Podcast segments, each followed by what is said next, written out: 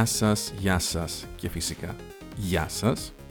Ξανά εδώ, Κυριακή πάλι ηχογραφώ αυτό το podcast, αλλά μετά την περιπέτεια της επόμενης εβδομάδας δεν θα πω ότι θα κυκλοφορήσει και Κυριακή, γιατί δεν ξέρω τι γίνεται.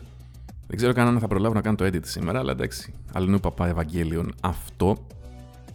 Τι γίνεται, τι κάνετε, πώς περνάτε τις γιορτές με πανδημία; Είναι περίεργη φάση όπως και να έχει, δηλαδή μην, κάτι που μου αρέσει να λέω τώρα τελευταία, το άρχισα να το σκέφτομαι και εγώ σαν concept, αλλά νομίζω ότι έχει πολύ μεγάλη αξία, είναι ότι δεν πρέπει να νιώθετε άσχημα αν νιώθετε άσχημα.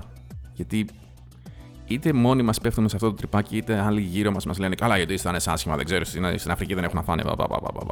Λες και δεν έχεις δικαίωμα να αισθάνεσαι άσχημα μια στο τόσο. Ακόμα και είναι χαζός ο λόγος. Και αν αισθάνεσαι άσχημα, γιατί αισθάνεσαι άσχημα, πέφτεις σε μια λούπα. Μετά θα αισθάνεσαι άσχημα, που αισθάνεσαι άσχημα, που αισθάνεσαι άσχημα. Ενώ μπορεί κιόλας να αισθάνεσαι άσχημα, που αισθάνεσαι άσχημα, που αισθάνεσαι άσχημα, γιατί αισθάνεσαι άσχημα. Αυτό που θέλω να πω είναι ότι είναι περίεργες μέρες αυτές γενικά για όλο τον κόσμο, οπότε δεν είναι και παράλογο να μην είμαστε κι εμείς στην καλύτερη μας κατάσταση. Με άλλα λόγια, μην αισθάνεστε άσχημα που αισθάνεστε άσχημα. Νομίζω ότι αν πω άλλη μια φορά τη λέξη άσχημα, θα ξεράσω από τα μάτια μου. Οπότε συνεχίζουμε στο θέμα μας. Λοιπόν, μετά από δύο επεισόδια που τα βγάλαμε έτσι λίγο για ζέσταμα, για ξεμούδιασμα, θα έλεγε κανείς, επιστρέφουμε σήμερα με ένα διαφορετικό επεισόδιο, ένα concept επεισόδιο, δηλαδή τακτικοί ακροτέ. Θα θυμάστε δύο επεισόδια που είχα βγάλει πέρυσι το 2019 για την τρίτη σεζόν του Κουμπιά στο Ξύπνημα, που ήταν για το CVS 2 και για το Marvel 2. Ήταν ουσιαστικά το, ειδικά για το CVS, πώς φτάσαμε στο να βγει το CVS και ποιο ήταν το reaction που, είχε, που είχα εγώ προσωπικά, που είχε ο κόσμος, αυτό βασικά. Το reaction που είχε στο παιχνίδι ο κόσμος, εγώ και βασικά πώς το θυμόμουν και πώς ήταν στα αλήθεια. Στο Marvel 2 κάναμε το ίδιο, αλλά χωρίς το κομμάτι του πώς φτάσαμε να βγει το Marvel 2. Το Marvel 2 βγήκε γιατί ήταν πολύ πετυχημένο το Marvel 1.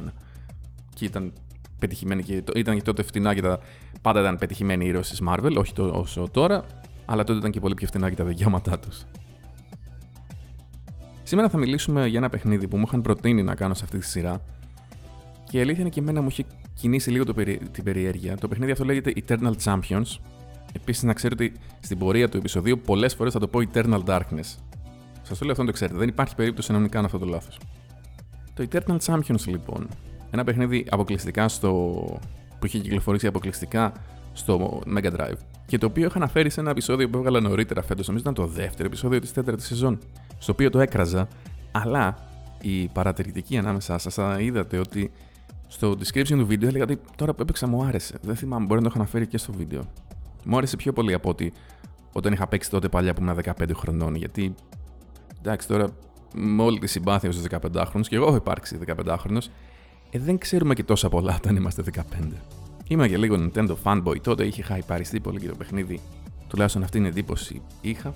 Αλλά εν τέλει κατέληξα στο ότι είναι μάλλον ένα αξιόλογο fighting, ειδικά για την εποχή που βγήκε και πόσο μάλλον ότι ήταν ένα παιχνίδι που βγήκε κατευθείαν στις κονσόλες, που τότε ήταν ψηλοανίκουστο να βγαίνει ένα fighting μόνο για τις κονσόλες και να είναι καλό. Βγαίνανε, αλλά ήταν, τα περισσότερα ήταν χάλια. Τα καλά τα fighting τα βρίσκεις στα arcades. Γι' αυτό και εμείς οι παλιοί λέμε ότι τα arcades και τα arcades και τα arcades. Τέλος πάντων, γι' αυτό θα μιλήσουμε σήμερα για το Eternal Champions.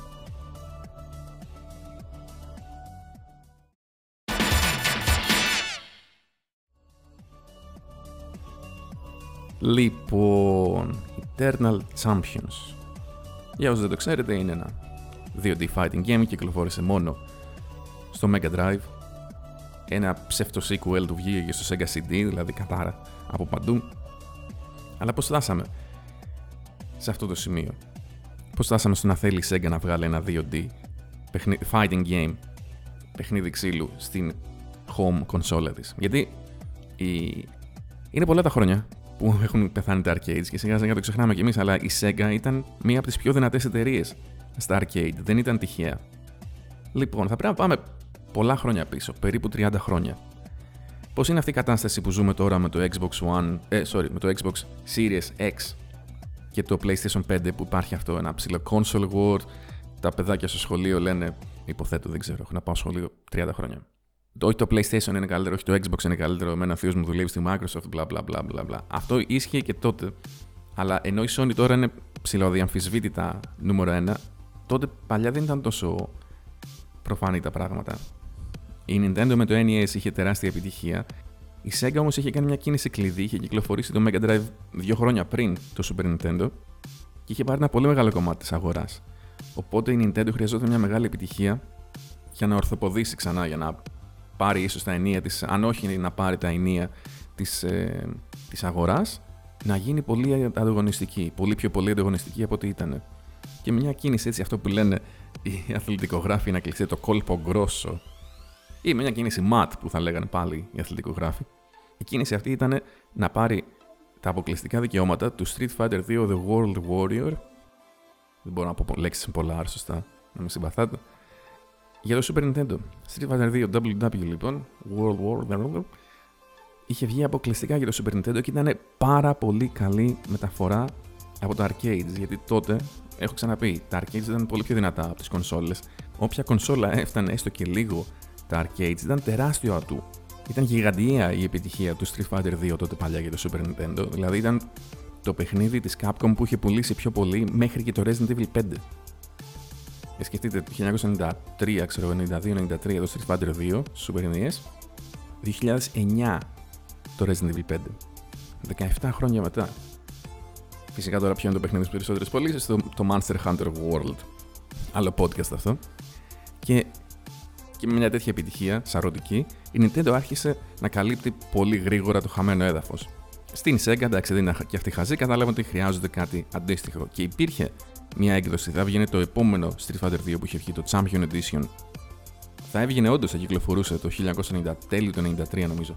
Θα κυκλοφορούσε στο Mega Drive, αλλά αυτό το ακόμα ούτε σίγουρο ήταν και ήταν και πολύ στο μέλλον. Ό,τι κάνανε, άρχισαν να σχεδιάζουν ένα δικό τους 2D fighting game. Η Sega of America, γιατί τότε ακόμα ήταν πάρα πολύ δυνατή η Sega of America, δεν χρειαζόντουσαν κάποιον να τους, να τους δώσει το OK για να φτιάξουν ένα παιχνίδι. Μπορούσαν να πούν μόνοι τους. Λέγανε, Ε, εσύ εκεί στην Ιαπωνία, μέσα θα φτιάξουμε ένα παιχνίδι. Αυτό το παιχνίδι ήταν το Eternal Champions. Ένα κομμάτι της Sega, το οποίο τότε λεγόταν Sega Interactive, μια ομάδα δηλαδή υπαλλήλων ουσιαστικά της Sega of America, ξεκινάνε αυτό το project. Με επικεφαλή έναν τυπάκο με το όνομα Scott Bearfield, ο οποίος. Αυτό ήθελα να το πω στην εισαγωγή και το ξέχασα. Θα το, θα το πω τώρα έτσι λίγο στα γρήγορα.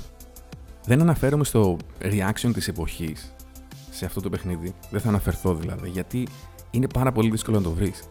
Δεν υπάρχουν πολλά reviews. Μάλλον δεν, υπάρχει, δεν έχω βρει κανένα review της εποχής εκείνης. Όσο και αν έψαξα ακόμα και στο Usenet να βρω threads για τα οποία να μιλούσαν για το Eternal Darkness, δεν υπάρχουν γιατί ήταν παιχνίδι για κονσόλες και τότε μιλούσαν κυρίως ακόμα για τα arcades. Για όσους δεν ξέρετε, είναι το Usenet είναι ένα πράγμα το οποίο είναι αρχαίο σε σχέση με τα forums, τα οποία τα forums είναι τόσο αρχαία που μάλλον εσείς δεν τα ξέρετε καν. Αλλά το καλό του να είναι φτιαγμένο το παιχνίδι σε αγγλόφωνη χώρα είναι ότι μπορώ εύκολα να βρω πολλές συνεντεύξεις με ανθρώπους οι οποίοι είχαν δουλέψει στο παιχνίδι. Αν ήξερα Ιαπωνέζικα και ήξερα το Google Fu μου ήταν καλό και να ψάχνω Ιαπωνέζικα άρθρα, ίσως έβρισκα κάτι και για τα παιχνίδια που έχω καλύψει μέχρι τώρα. Αλλά αυτό ήταν καλό στο Eternal Darkness γιατί μπορούμε να, μπορούμε να δούμε τους ανθρώπους που έχουν μιλήσει για το παιχνίδι και να δούμε ακριβώς τι είχε γίνει. Τους ανθρώπους δηλαδή που δούλεψαν στο παιχνίδι και μίλησαν γι' αυτό πιο σωστά. Το οποίο ανοίγει έτσι πολλές διόδους για μελλοντικά επεισόδια. Τέλος πάντων, στο θέμα μας, ο Scott Bearfield ξεκίνησε να δημιουργεί το παιχνίδι Eternal Champions, είχε αυτό το όνομα εξ αρχής. Έχει να λέει ότι τότε παλιά, το 1992 που ξεκίνησε το project, κανείς δεν πίστευε ότι μια αμερικανική εταιρεία θα μπορούσε να φτιάξει ένα καλό fighting game. Ξέρω πολλούς ανθρώπους που ακόμα το πιστεύουν αυτό. Και ο ίδιος ήθελε να φτιάξει ένα παιχνίδι το οποίο θα ήταν έτσι πολύ καρτουνέ. Όχι απαραίτητα καρτουνέ, αυτό που λέμε over the top και χιουμοριστικό. Κάτι που δεν πολύ συνηθίζεται στα fighting game. Δηλαδή, σκεφτείτε πόσα χιουμοριστικά fighting game ξέρετε. Το πρώτο που μου έρχεται στο μυαλό εμένα είναι το Clay Fighter, που δεν είναι το καλύτερο παράδειγμα. Για λόγους που δεν είναι της στιγμής, ο Scott Bearfield αποφασίζει κάποια στιγμή να φύγει από την Sega of America, τελείως, και το project πηγαίνει στα χέρια του Michael Latham, ο οποίος ήταν ένας τύπος πολύ πορωμένος με τα fighting game και τις πολεμικές τέχνες. Και είχε να λέει ότι στο γραφείο ήταν ο καλύτερος στο Street Fighter 2, αλλά όλοι έχουμε να λέμε ότι είμαστε οι καλύτεροι στο Street Fighter 2, στο GoldenEye, γενικά σε παιχνίδια πριν ε, έρθει στη ζωή μας στο Ιντερνετ. Η Sega ήθελε το παιχνίδι να συνεχιστεί με το design που είχε κάνει ο Bearfield. Ο Mike Latham όμως, επειδή ήταν έτσι λίγο αυτό που λέμε στο χωριό μου loose cannon, λέει: Όχι, παιδιά, είμαι εγώ ο lead τώρα εδώ πέρα, θα κάνετε αυτό που λέω εγώ. Δεν του άρεσε βέβαια και καθόλου το original, το concept, γιατί ήταν, είπαμε, ήταν έτσι λίγο καρτουνέ, λίγο χιουμοριστικό, δεν είχε να κάνει πολύ με πολεμικές τέχνες. Αυτός πορωμένος με πολεμικές τέχνες, πετάει όλο το concept εκτός, κρατάει μόνο έναν χαρακτήρα, την ε, Shadow Yamato, ίσως από τους πιο 90s χαρακτήρες που έχουν υπάρξει ποτέ. Και ξεκινάει κάτι τελείως διαφορετικό. Ένα story-based παιχνίδι, που δεν υπήρχαν πολλά fighting games να βασίζονται στην ιστορία και ακόμα δεν υπάρχουν. Και ίσως να μην είναι απαραίτητα κακό αυτό, αλλά τέλος πάντων. Και η αίσθηση που μου είχε δώσει και εμένα τότε το παιχνίδι και έτσι το αντιμετώπισαν οι περισσότεροι ήταν, ήταν ένα παιχνίδι το οποίο προσπαθούσε να συνδυάσει το gameplay του Street Fighter 2 με την βία και την ταρκύλα του Mortal Kombat. Και αυτό που έκαναν στο Eternal Champions και είχε ενδιαφέρον και το συνειδητοποιώ τώρα, ενώ έκανα αυτό το, το επεισόδιο, είναι ότι πήραν την αισθητική των comic books της εποχής, των comics στα ελληνικά, της εποχής. Γιατί, αν το δείτε, είναι πάρα πολύ κοινό το, το look του, με, ας πούμε, τα πρώτα τεύχη του Spawn, τους X-Men της εποχής, τα comics της ε, DC. Και το βρίσκω ενδιαφέρον αυτό, γιατί ουσιαστικά το Street Fighter, το 2 συγκεκριμένα, όταν κυκλοφόρησε, οι υπεύθυνοι στην Capcom αυτοί που φτιάχναν το παιχνίδι θέλαν να φτιάξουν ένα παιχνίδι το οποίο να έχει anime αισθητική. Που άμα το δείτε, το Street Fighter 2 όντως είναι full anime. Από τότε έχουν κυκλοφορήσει πάρα πολλά anime fighting games και δεν το έχουμε στο μυαλό μας ως τέτοιο. Αλλά η αισθητική του ήταν αυτή των anime. Και έτσι, πατώντας τις δικές τους δυνάμεις, πιθανότατα θα έλεγε κανείς, οι άνθρωποι της ε, Sega Interactive είπανε: Εμείς δεν βγάζουμε anime και manga, εμείς βγάζουμε comics. Θα πατήσουμε σε αυτήν την αισθητική. Και επειδή όλοι οι χαρακτήρες πλην ενός δημιουργήθηκαν από την αρχή, για τα concept και το σκίτσο έφεραν στην, ε, στο project ένα πολύ ωραίο τυπάκο με το όνομα Ernie Chan, ο οποίος δημιούργησε το concept και, τα, και το σκίτσο για τους χαρακτήρες, ο οποίος είχε πάρα πολλά χρόνια τόσο σε DC όσο και στην Marvel, είχε κάνει μάλιστα πάρα πολλά σκίτσα, ήταν μάλλον ο κεντρικός σκητσογράφος σε πάρα πολλά τεύχη του Conan, τόσο στο Conan the Barbarian όσο και στο Savage Sword of Conan. Και αν το δείτε το παιχνίδι με αυτή την, από αυτή την οπτική πλευρά, βγάζει νόημα. Θυμίζει δηλαδή πολύ Conan. Το παιχνίδι ήταν επιτυχία, ποτέ δεν μάθαμε πόσο, πόσο έχει πουλήσει. Ήταν αρκετά επιτυχία για να, για να το θυμόμαστε, αν, αν μη τι άλλο ακόμα και σήμερα, σε ένα βαθμό. Το παιχνίδι ήταν επιτυχία, γιατί άλλωστε το θυμόμαστε ακόμα και σήμερα. Κάτι σημαίνει και αυτό. Και προσπάθησε ε, για να δώσουμε το, το Κέσαρο στο Κέσαρι. Είχε αρκετά, αρκετές ωραίες ιδέες. Είχε stage fatalities, ενώ ας πούμε το μόνο stage fatality στο Mortal Kombat ήταν το, το Pit, The Pit. Κάποιοι λένε ότι ήταν το πρώτο παιχνίδι στο οποίο όταν έκανες special υπήρχε μια μπάρα, ένα yin και yang σύμβολο, το οποίο αν έκανες ένα χαντούκι, ας πούμε, ένα fireball πιο σωστά, έφευγε ένα κομμάτι της μπάρας. Αν εξαφανιζόταν αυτή η μπάρα τελείως, δεν μπορούσε να ρίξεις άλλο χαντούκι επειδή το ψάξα πολύ αυτό το, το παιχνίδι, όλοι λένε ότι ήταν το πρώτο που έκανε κάτι τέτοιο. Αιδίε. Το πρώτο παιχνίδι που έκανε κάτι τέτοιο ήταν το Art of Fighting, το οποίο βγήκε πριν από το Eternal Champions. Τι συζητάμε; Μα άσχετοι όλοι είναι δυνατόν. Κάπου λίγο έχουμε ένα κενό στη μνήμη μας νομίζω κύριοι game journalists. Αλλά πέρα από αυτό, ήταν από τα πρώτα παιχνίδια τα οποία είχαν όταν όλοι οι άλλοι προσπαθούσαν να φτιάξουν Soto clones Ryuken clones δηλαδή. Καλύτερο παράδειγμα είναι το World Heroes, το οποίο είναι στα όρια του να φας μήνυση για το πόσο έχει αντιγράψει το Street Fighter 2 και ειδικά οι, οι, οι πολλοί από του χαρακτήρες. Υπάρχει Ryu, Ken, με τα ίδια χρώματα κιόλας, μπλε και κόκκινο. Υπάρχει Dalsim, ό,τι να είναι. Εδώ κάθε χαρακτήρας ήταν ξεχωριστός, είχε εντελώς διαφορετικό στυλ μάχης. Υπήρχαν ιδέες όπως τις οποίες δεν θα τις βλέπαμε στα fighting για τουλάχιστον άλλη μια δεκαετία, αν όχι πολύ παραπάνω. Δηλαδή μπορείς να κάνεις buff την άμυνά σου για να τρώσει λιγότερο damage. Όπως ο Q άμα κάνει 3 tons στο third strike, που είναι 6 χρόνια μετά. Ή να κάνεις debuff τον αντίπαλο και να σου κάνει τόσο πολύ damage. Μπορείς να κάνεις lifesteal, να κλέβεις health από τον αντίπαλο κάθε φορά που τον χτυπάς. Να μπλέξεις τον το χειρισμό του, που εγώ το είδα μετά πρώτη φορά στο, στο Marvel 3 με τον Modok. Πολλές καλές ιδέες, αλλά το γεγονός ότι δεν πιάσανε τόσο πολύ ίσως μας δείχνει ότι το Eternal Darkness δεν ήταν δεν πλησίασε καν την επιτυχία του Street Fighter 2 εφόσον το template του Street Fighter 2 είναι αυτό που ακολουθήθηκε για τα επόμενα χρόνια και οι ιδέες του Eternal Darkness ξαναεμφανίστηκαν μετά από δεκαετίες. που πιθανότητα δεν ξέραν καν και αυτοί όταν το κάνανε. Α πούμε το να βάλεις lifestyle ή ένα damage over time που υπάρχουν κάποιοι χαρακτήρες με damage over time, ας πούμε στο Mortal Kombat X. Αυτό είναι η ιδέα που πήραν πιο πολύ από τα RPGs παρά από το Eternal Darkness, αν πούμε την αλήθεια. Respect πάντως στο Eternal Darkness που έκανε κάτι τέτοιο όταν ακόμα και τα RPG της εποχής δεν πολύ είχαν τέτοια mechanics. Αλλά κάπου εκεί έτσι λίγο άδοξα η, η ιστορία του Eternal Champions, το είπα Eternal Darkness ωραία δεν το είπα, διάβολε. Αλλά κάπου εδώ η ιστορία του Eternal Champions, άδοξα ίσως, τελειώνει. Γιατί είπαμε υπήρχε ένα ψεύτο sequel το 1994-95, δεν θυμάμαι τώρα ακριβώς, στο Sega CD, το οποίο ήταν καταδικασμένο να πεθάνει γιατί το Sega CD ήταν μια παταγώδης αποτυχία. Και το θυμάμαι και εγώ στις διαφημίσεις της εποχής για το Saturn. Ένα από τα παιχνίδια που διαφήμιζαν ήταν το καινούριο Eternal Champions, αλλά δεν βγήκε ποτέ. Και τι έγινε εδώ πέρα, εδώ ήταν δύο ατυχείς συγκυρίες για το τι συνέβη. Η μία συγκυρία είναι ότι σύμφωνα με τον Michael Latham, η Sega of Japan πίστευε ότι μόνο ένα δικό της fighting game franchise μπορεί να πουλήσει αρκετά αν είχαν δύο, θα κανιβάλιζε το ένα το άλλο. Και επειδή τότε η Sega είχε κυκλοφορήσει το Virtua Fighter, ετοίμαζε για το Virtua Fighter 2, είπαν ότι εμείς θέλουμε να συγκεντρωθούμε σε αυτό. Πιστεύουμε ότι αυτό θα είναι πιο πετυχημένο. Το Eternal Champions απλά θα μας κόψει πωλήσεις. Επίσης, η Sega είναι Ιαπωνέζικη εταιρεία, οπότε προφανώς οποιοδήποτε πιστεύω θα προτιμούσε να ακολουθήσει το δικό του το project. Θα προτιμούσε να στηρίξει το project το οποίο προέρχεται από τη δικιά του την εταιρεία και όχι από την άλλη που είναι στην άλλη πλευρά του ειρηνικού. Ήδη μάλιστα από τα μέσα της δεκαετίας του 90 και όσο πλησιάζαν προς τα τέλη της δεκαετίας του 90, η Sega of America έχανε πάρα πολύ από τη δύναμή της και την αυτοκυριαρχία της. Δεν θα μπορούσε πλέον τόσο εύκολα να, να πει ότι OK, αυτό το project το βγάζουμε. Έπρεπε δηλαδή να πάει στη Sega of Japan και να τους πει: Παιδιά, θέλω να βγάλω αυτό το project. Και η Sega of Japan θα τους έλεγε: Όχι. Άρα, πολύ πιθανά έπαιξε για αυτό το ρόλο του, όπως μας λέει εδώ πέρα ο Mike. Αλλά εγώ νομίζω ότι ήταν και κάτι άλλο. Από το 96 και μετά ήταν η εποχή στην, στην οποία το 3D άρχιζε να μπαίνει για τα καλά στη ζωή μας. Τότε βγήκαν οι πρώτες 3D Accelerator κάρτες.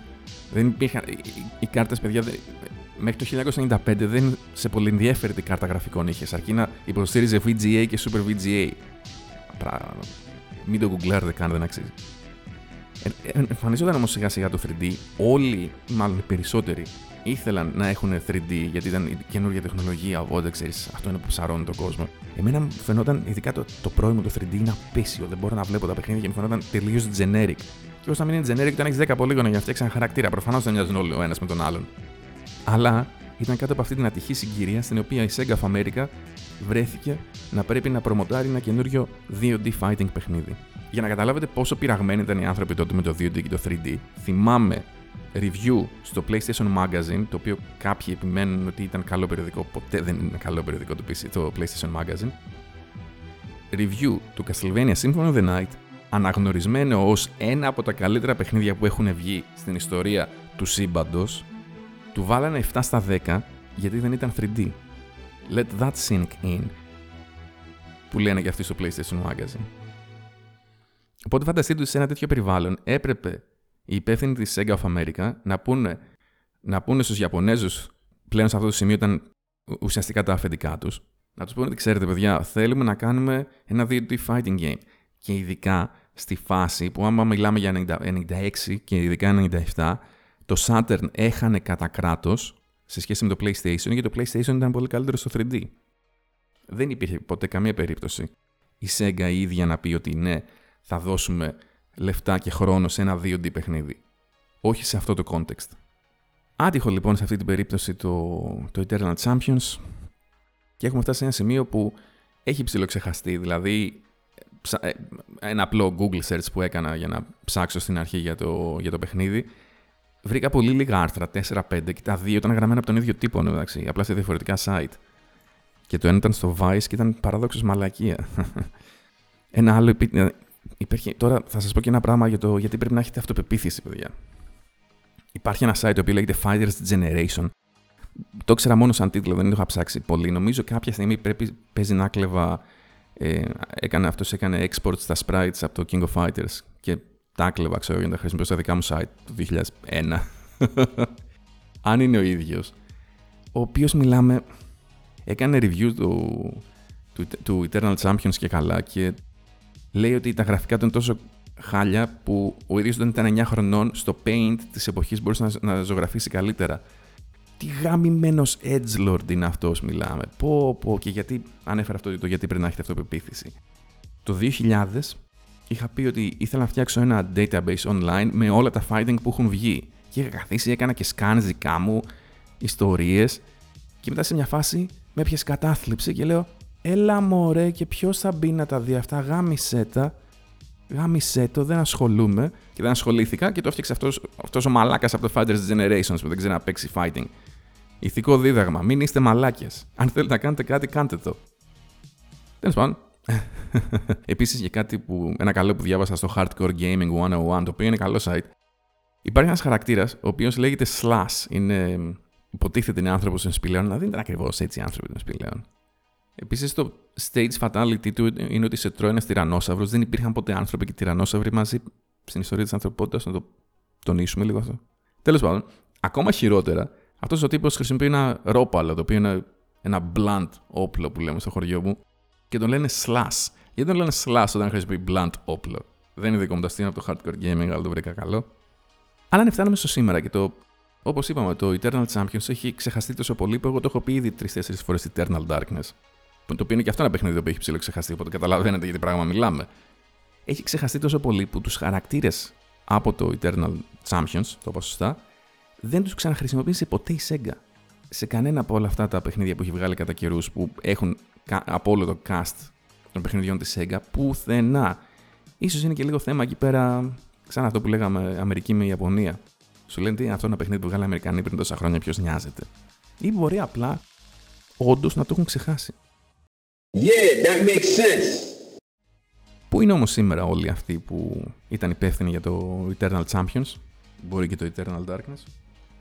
Ο πρώτος υπεύθυνος για το Eternal Champions πριν καν κυκλοφορήσει, αυτός που αναφέραμε, ο Scott Berfield, ο οποίος έφυγε κατά τη διάρκεια του design, είναι μάλιστα ακόμα salty γιατί σε μια συνέντευξή του από το 2005 ή 2006 κάπου εκεί, Είπε ότι το παιχνίδι που βγήκε, το τελικό του προϊόν δηλαδή, το Eternal Champions που παίξαμε εμείς, ήταν ένα παιχνίδι το οποίο θα άρεσε μόνο σε ανθρώπους που δεν παίζουν fighting game. Let it go, dude. Ο Scott Berfield μετά από, την, ε, από τη Sega, όπως είπαμε, πήγε στην Electronic Arts, μετά πήγε στη Microsoft. Κάπου, κάποια στιγμή, στα τέλη της δεκαετίας του 2000, κατέληξε και στην Telltale. Τώρα, δουλεύει σε μια εταιρεία που ονομάζεται Zonar και από όσο έχω καταλάβει δεν ασχολείται, ασχολείται με το software αλλά όχι τα video games. Ο Michael Latham, ο οποίος όπως είπαμε είχε πάρει το project από τον Scott Berfield όταν ο τελευταίος έφυγε από τη Sega, έμεινε στη Sega για αρκετά χρόνια. Κάποια στιγμή και στα τέλη της δεκαετίας του 90 που υπήρχε μια τεράστια κρίση στη Sega of America έφυγε για αυτός. Πήγε για αυτό στην Electronic Arts για ένα διάστημα και μετά έφυγε, είχε κάποια δικά, δικά του project. Από όσο μπορώ να καταλάβω ακόμα ασχολείται με τον χώρο των βιντεοπαιχνιδιών, αλλά όχι τόσο hands-on. Και από ό,τι καταλαβαίνω, πιο πολύ επειδή έχει βγάλει αρκετά λεφτά στη ζωή, το έχει αράξει και καλοπερνάει. Παρά κάνει οτιδήποτε άλλο.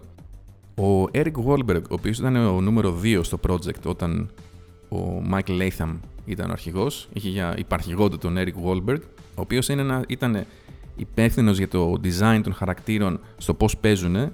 Όπως είπαμε, ο, ο Ernie Chan τους ε, ζωγράφησε και ο Eric Wahlberg ήταν υπεύθυνος για το πώς παίζουν, γιατί αυτός ήταν στα αλήθεια ασχολούνταν με τις πολεμικές τέχνες. Τόσο πολύ μάλιστα που στα χρόνια που όταν έφυγε από την Sega άνοιξε ένα δικό του kickboxing dojo, το οποίο υπάρχει ακόμα. Για να καταλάβετε δηλαδή ότι όντως αυτοί οι άνθρωποι γούσταραν πολεμικές τέχνες και γι' αυτό γούσταραν και τα fighting.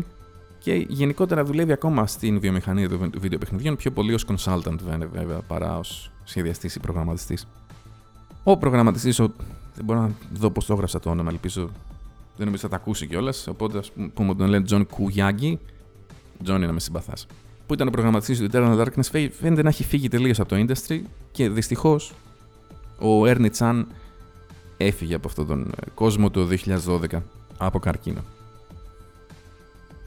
Που μας αφήνει αυτό λοιπόν στο, στο σήμερα ο Michael Latham λέει ότι θέλει να επαναφέρει το Eternal Champions με τον ένα ή τον άλλο τρόπο. Τα δικαιώματα τα έχει ακόμα η Sega, δεν θέλει να του τα δώσει. Είχε προσπαθήσει να φτιάξει ένα παιχνίδι το οποίο λεγόταν Eternal Successors, πολύ πρωτότυπο όνομα. οφείλω να ομολογήσω. Το οποίο όμως δεν ήθελε να κάνει κάποιο Kickstarter αυτός, δεν το θεωρεί καλή πλατφόρμα, δεν ξέρω, απόψεις. Αλλά όταν μιλού, μιλώντας ο ίδιος ε, σε ένα Facebook post του που είδα, ο ίδιος αναφέρει ότι προσπάθησε να, να πλησιάσει publishers στο χώρο των βιντεοπαιχνιδιών, οι οποίοι του είπαν δεν έχουν κάποιο ενδιαφέρον για να βγάλουν fighting game τη σημερινή εποχή. Αυτή είναι δυστυχώς η πραγματικότητα στην οποία ζούμε. Και κάπου εκεί πέρα το όλο project πέθανε. Α, και σε ένα πρόσφατο πάλι, πιο μετά το 2018-2019, είτε δεν θυμάμαι αν ήταν post ή σε κάποια συνέντευξη του Michael Latham, ο ίδιος λέει ότι πάλι θα ήθελε να επαναφέρει το project κάποια στιγμή, κάπως. Τα καλά είναι ότι τουλάχιστον κάποια στιγμή η Sega φαίνεται ότι θυμήθηκε ότι υπάρχει και το Eternal Champions και ίσως γι' αυτό δεν ήθελε να δώσει τα δικαιώματά του στο Michael Latham γιατί το παιχνίδι υπάρχει στο Steam. Βασικά εδώ και αρκετά χρόνια νομίζω υπάρχει στο Steam και είναι κάτι πάμφθεν, είναι 2 ευρώ, ξέρω κάτι γελίο. Δεν υπάρχει λόγος να μην το έχετε.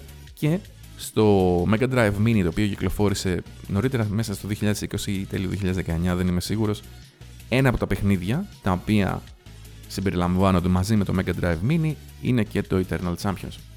Αυτό δεν νομίζω ότι σημαίνει ότι κάποια στιγμή θα βγει κάποιο sequel από την Sega αυτή καθεαυτή, γιατί κακά τα ψέματα και τα fighting game δεν έχουν πλέον την δυναμική που είχαν στις πωλήσεις, αλλά τουλάχιστον πάει να πει ότι έστω και μετά από τρεις δεκαετίες κοντά, από όταν σκότωσε ουσιαστικά το project, πλέον το σέβεται αρκετά για να το έχει στο legacy της, το οποίο είναι το Mega Drive Mini. Και αυτό ήταν το Eternal Champions. Ένα παιχνίδι το οποίο είχε σίγουρα φανατικούς φίλους, αλλά ξεχάστηκε με το πέρασμα των χρόνων.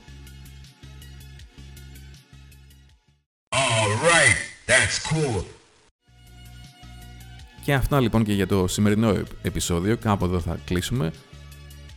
Πείτε μου αν σας άρεσε αυτό το το concept επεισόδιο στο οποίο κοιτάμε την ιστορία ενός παιχνιδιού και πώς μπορεί να ξεχάστηκε ή πώς μπορεί να το θυμόμαστε διαφορετικά από όσο ήταν.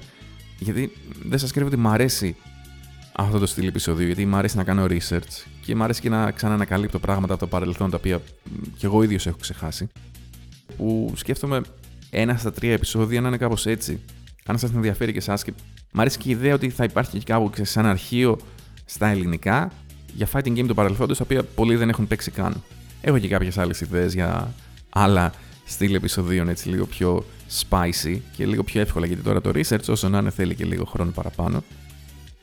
Λοιπόν, ε, σήμερα ο μήνας έχει 20, έφτασε 20 ο μήνας. Θέλω να πιστεύω ότι και στις 27 θα κυκλοφορήσω ένα επεισόδιο, με, με, με τα χριστουγεννιάτικα επεισόδιο. Αλλά λογικά μετά για το Γενάρη θα κάνω έτσι ένα διάλειμμα μερικών εβδομάδων και θα ξαναξεκινήσουμε. Θέλω να πιστεύω τέλη Γενάρη, κάθε χρονιά το λέω αυτό και ποτέ δεν ξεκινάω τέλη Γενάρη. Αϊ, αϊ, αϊ. Θα δούμε τώρα πώς θα πάει. Είναι και είπαμε. Περίεργος ο κόσμος στον οποίο ζούμε πάρα πολύ. Ε, το παθαίνετε και εσείς να βλέπετε media από πριν το 2020, δηλαδή ξέρω εγώ. Είδε φωτογραφίες στο Facebook ανθρώπων και είναι το 2019 και είναι ένας πάνω στον άλλο και λέει Μα φύγετε από εκεί πέρα, θα κολλήσετε όλοι. Μόνο εγώ. Εντάξει, ok, okay, το δέχομαι. Anyway, επειδή είναι και πιο μεγάλο αυτό το επεισόδιο, δεν θα παραληρήσω άλλο τώρα στο, στο κλείσιμο. Θα ήθελα να ευχαριστήσω πάρα πολύ όλους και όλες όσους ακούσατε μέχρι και το τέλος αυτού του επεισόδιο. Ανανεώνουμε το ραντεβού για την επόμενη φορά, που θα είναι λογικά σε μια εβδομάδα. Αυτά όμως για την ώρα. Αντιό. Γι' αυτό θα μιλήσουμε σήμερα για το Eternal Dark. Ah! Για το... What? Ε, στην αρχή δεν, δεν έχω στον ήλιο μοίρα. Τα πρώτα τέτοια του Spawn, τους X-Men της εποχής, τα, τα comics της Disney. Τι; Αλλά το Eternal... αλλά το Eternal Champions... Four.